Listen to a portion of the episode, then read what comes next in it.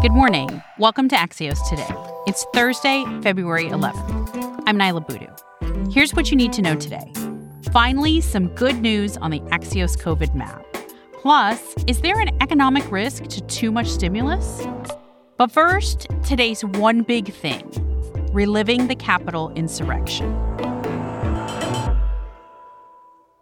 The second day of Trump's impeachment trial started with a warning from lead House impeachment manager Jamie Raskin. The impeachment managers will try to give warnings before the most graphic and disturbing violence that took place is shown. The House impeachment managers went on to walk through footage of the days leading up to and the day of January 6th, juxtaposing it with Trump's own words. We heard the mob screaming for Nancy Pelosi,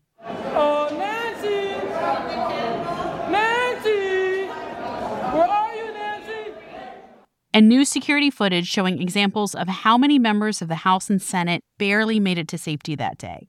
Representative Joaquin Castro closed out the day with this. On January 6th, President Trump left everyone in this Capitol for dead. Alayna Treene has been covering this trial for Axios. Alayna, what was the point, to your mind, of all of this footage on Wednesday? I think the point of it, Niala, was to make acquitting former President Trump as difficult as possible for Republicans as they can.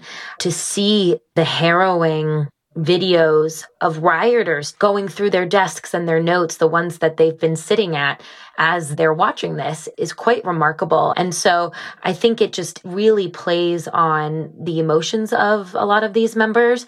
They're also playing to an audience across America to show them this actually is as bad as we're describing. And I think that is a very smart move on behalf of the House managers. Alayna, as you said, you were there on January 6th and you lived through this yourself. Would you mind sharing what it's been like to relive that day through watching all of this footage?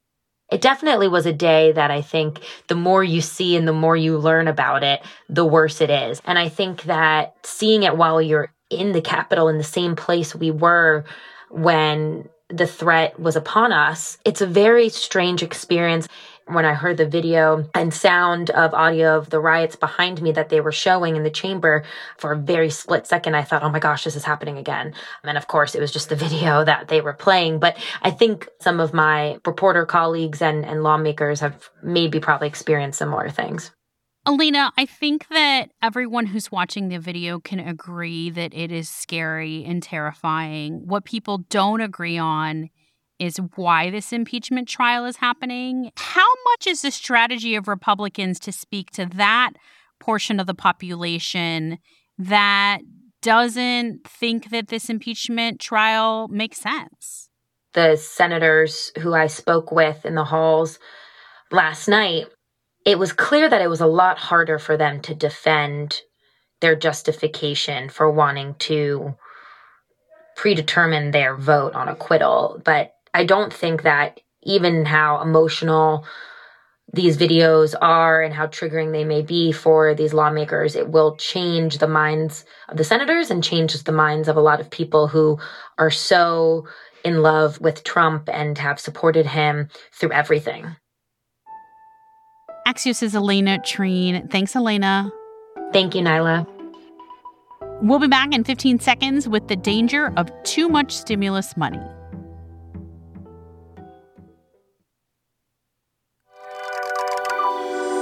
Welcome back to Axios today.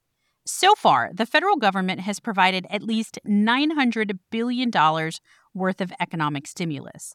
President Biden is pushing for an additional 1.9 trillion as part of the next round.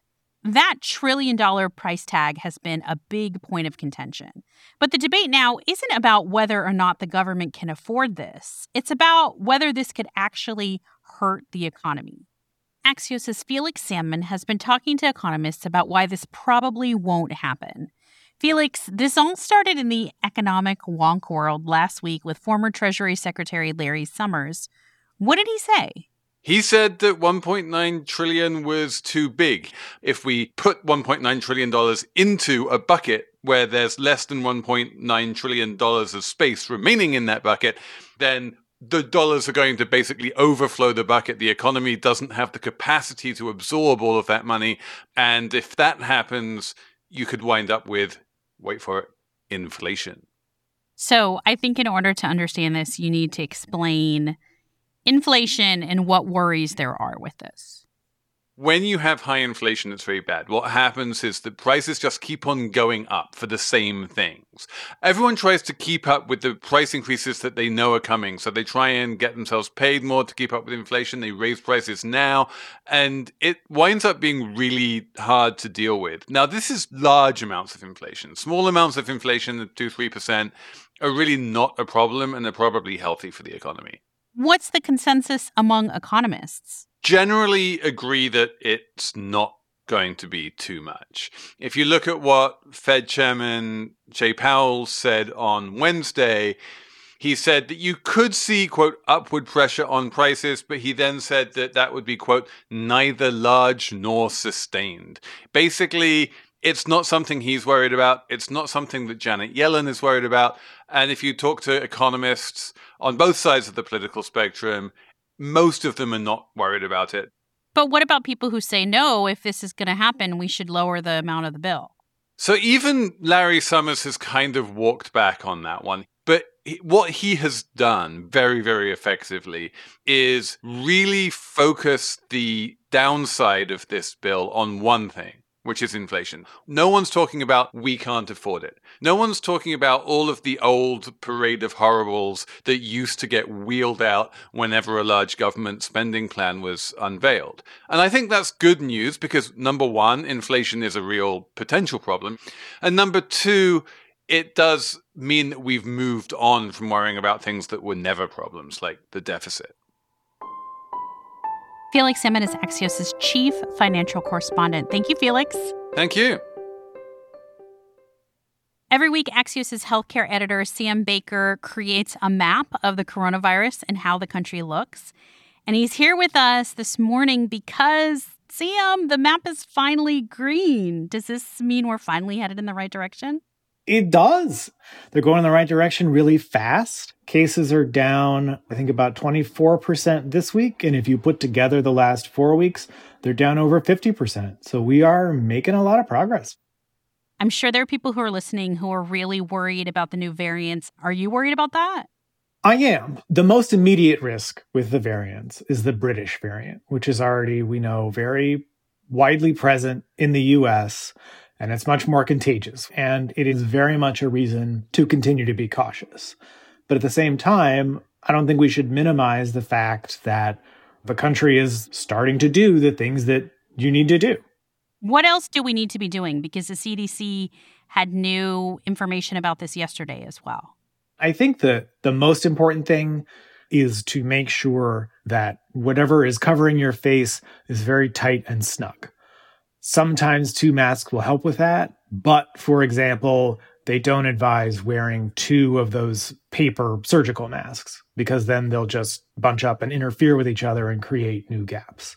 Do what you need to do, whether that's one really tight fitting mask or a combination to seal your face as tightly as possible. Axios' healthcare editor, Sam Baker. Thank you for bringing us good news this morning, Sam. It's such a weird feeling, but it's my pleasure.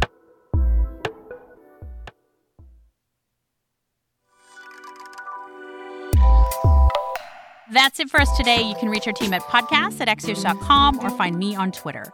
I'm Niala Boodhoo. Thanks for listening. Stay safe, and we'll see you back here tomorrow morning.